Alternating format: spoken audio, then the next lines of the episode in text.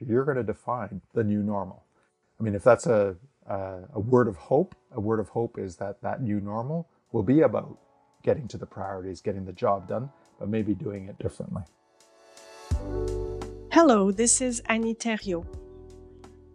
Whether you are between two meetings, commuting, waiting for your child, or comfortably sitting while concentrating, I'm happy to have you join us for this episode of How to Survive as an Executive, produced by the Canada School of Public Service. Today, I welcome Pablo Sabrino, a retired public servant who, after thirty-eight years of service, went from a navigation officer to assistant deputy minister. We will explore together his best practices for going through a crisis such as the COVID nineteen pandemic. Get ready to take notes, and let's go join our guest.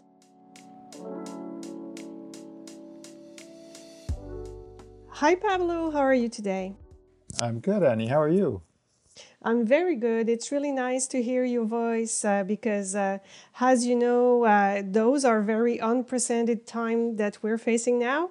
And um, I don't know about you, but I know I did hear a lot of stories about how public service has stepped up to Canadians during this uh, different uh, and uh, let's say a little bit weird context that we're in now.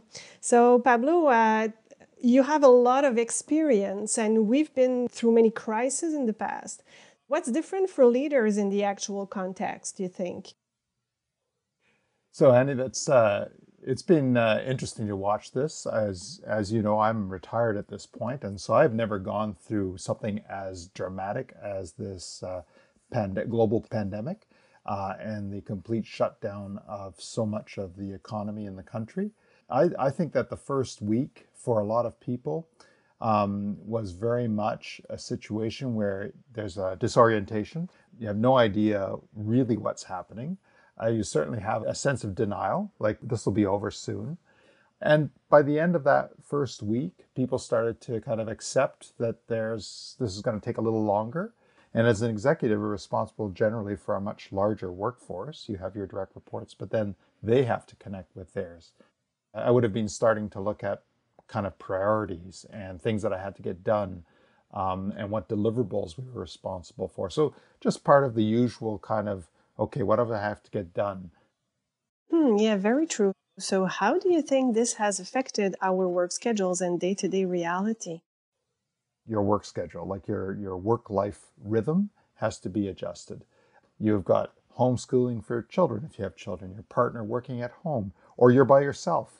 Um, and so uh, a lot of the interactions that you would normally have are completely changed. And then there's the question of when would this all end? I think people are now questioning, what is the future going to look like? What is my job going to be? What is the work still going to continue? And what is the future of kind of my work and my life? How is it going to combine? What would you say is different for those E Xs who are working in the areas of direct response to this crisis? Would they be struggling with something different?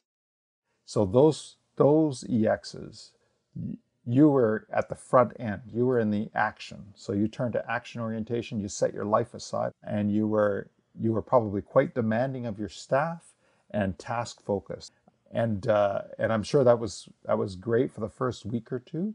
But then the pressure of your other part of your life, your home, you start to feel that pressure, and um, and the as well, people on your team that uh, aren't necessarily directly involved. And so they start to be neglected. And so they're kind of wandering around, wondering what they have to do. Um, and I assume you're getting tired. So I think those are the kinds of things that I would have seen as, uh, as uh, I would have expected uh, if I was involved in this as an E Xer and a senior uh, leader in the public service. Yeah, it's not an easy, uh, it's not anything easy. So you're put in isolation, you need to stay at home, uh, you don't even know how long it's going to last. It could be pretty destabilizing. As an E X, you still remain accountable. So how do you deal with this? You mentioned, Pablo, uh, deliverables. So uh, how does it affect the way we should set priorities as managers? Your priorities have changed. Your priorities have changed by the mere fact that you are not in your workplace anymore.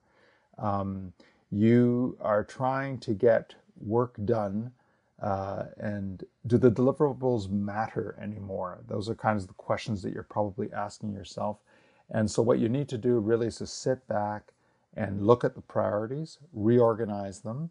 So what are the priorities that are the important ones to deliver? Um, and how do you keep the machine running? And you're not in this alone. As a director, you have an entire team below you, and that team is there to help you through that. So that way of dealing with destabilization is connection, is communication. It's getting together with your team, uh, checking in on your team, uh, being kind to your team, remembering that your team is suffering or potentially suffering the same or more pressures with uh, younger families, with uh, with uh, spouses that may have lost their work, uh, with uh, uh, concerns about parents or or uh, other uh, uh, people that uh, are, are more vulnerable in the situation. This is so true. Everybody was wondering what's going to happen with me and my job in that context. So for those E Xs who are working in the areas of direct response to this crisis, what would they be struggling with? Anything different for them? Uh, I have to accept that people will not necessarily be as productive nor have the tools. I'm going to use an example. I have a colleague who's a, a colleague, a neighbor who is a director, um, and uh, that director works in a department uh, which is on the uh, front lines. He can only access his work email between eight o'clock and nine o'clock at night. Uh, so they put everybody on shifts because not enough bandwidth in the system to be able to manage everybody working from home. Um, so his He has to think of what he needs to download and what he needs to upload between eight and nine at night each night. And uh, I don't know anyone who's not feeling anxious in some way. They're anxious uh, kind of in a, kind of in the broadest sense of the word. Um, even just listening to the news causes anxiety. So, uh, so that anxiousness needs to recognize it. So uh, my things would be to stay off social media. Yeah, collect facts from reputable sites, get information so you understand. Be able to share with your team the information that you have, including what you don't know. Uh, we do not know when this will end. You're going to define the new normal. So, I mean, if that's a, a, a word of hope, a word of hope is that that new normal will be about getting to the priorities, getting the job done, but maybe doing it differently.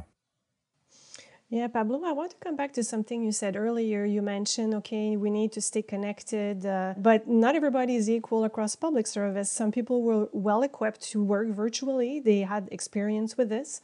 Others, it was totally new to them. So it brings up all the aspect of communications uh, and how do we stay connected in terms of crisis and specifically this one. So uh, how would you deal with such communication challenges? Any, uh, any insights on that? You have to come up with uh, a way of communicating that you're able to reach everyone and not everyone simultaneously. Now, I'm thinking of people working in remote areas, um, people who are working at sea, uh, people who are working in small towns in the north. Those are much more difficult to get messages out. You have to find the channel, for lack of a better word, where you're going to actually connect with people. So it's either phone, it's email, it's a video call. As much as possible, it's actually person-to-person communication. Um, it is not the time for group emails, uh, especially the initial connection. I would want to be in touch with how people are doing so that we can accommodate uh, and uh, set up a buddy system, for instance, to support those that are alone, um, some way of relieving pressure uh, by re by looking at priorities, work priorities, stuff for those who are under significant pressure from other things at home. I would tailor make it though, and I'd have to do it one-on-one. So there's a lot of work for me as an E X to make sure that all happens. And in fact, I do believe that as an executive, your number one job is your people, not all the work that needs to be done. And once you've got your people, then you worry about the work. Yes, exactly. So I'm sure there'll be tons of analysis about what went well and what can we do to improve. But as leaders so far, uh, any lessons learned? What have we learned from all this? We've learned, uh, and I use the rollout of the uh, uh, emergency uh, relief benefit, the C E R P, was done within two or three weeks and done successfully. And that shows that we as public servants can deliver what needs to be delivered to Canadians. Um, and we can get past the processes that slow us down. I recognize that a lot of the processes we do have to do with accountability, but the questions that rise up in my mind is how can we deal with accountability differently?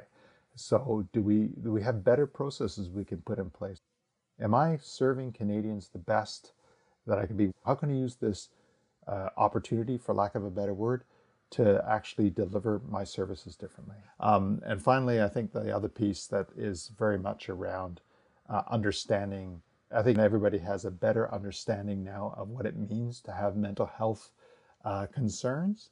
And uh, these are things that a lot, many people suffer uh, with uh, and from. But I think everyone's feeling that anxiety. And so that will also hopefully change the perspective of how you are going to react and respond to support uh, people with those kinds of uh, concerns. Thank you, Pablo, for this. Uh, it's really great. And so if we were to leave uh, people with one thing as an E X uh, that they could do to make sure that they survive through this episode, Uh, is there one thing you think that uh, we should all remember today? First of all is to take care of yourself. And taking care of yourself is recognize that you're stretched, recognize that it's difficult, recognize that you're anxious, and, and develop some strategies for dealing with that, whether that be exercising, uh, meditating, uh, just some different ways of taking care of yourself and recognizing it. The other pieces I would do is connect. Connect with your networks. Your professional networks are all there. They still are, um, your, your colleagues are still your colleagues. Reach out to them, connect, um, and share your stories. And the last thing is make sure that if you need help to deal with the, how you're feeling, that you reach out and get that help from your E A P or from any of the other resources we have uh, available to us as public servants. Well, thank you so much, Pablo. Uh, thank you for sharing your thoughts today. Thank you for your wisdom and for your experience.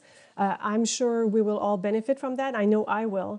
And certainly uh, remember to take care of ourselves. Uh, make sure we communicate that deliverables are important, but probably not the same way as they were before.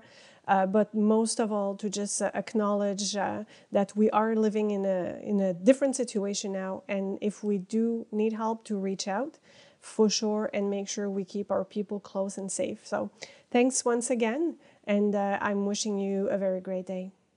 Thanks, Annie. And you take care of yourself. Thank you for spending time with us. We invite you to continue the conversation and to share this podcast with your social media community. Would you like to participate or nominate a guest? Please contact us. Stay well. Take good care of yourself. You are important.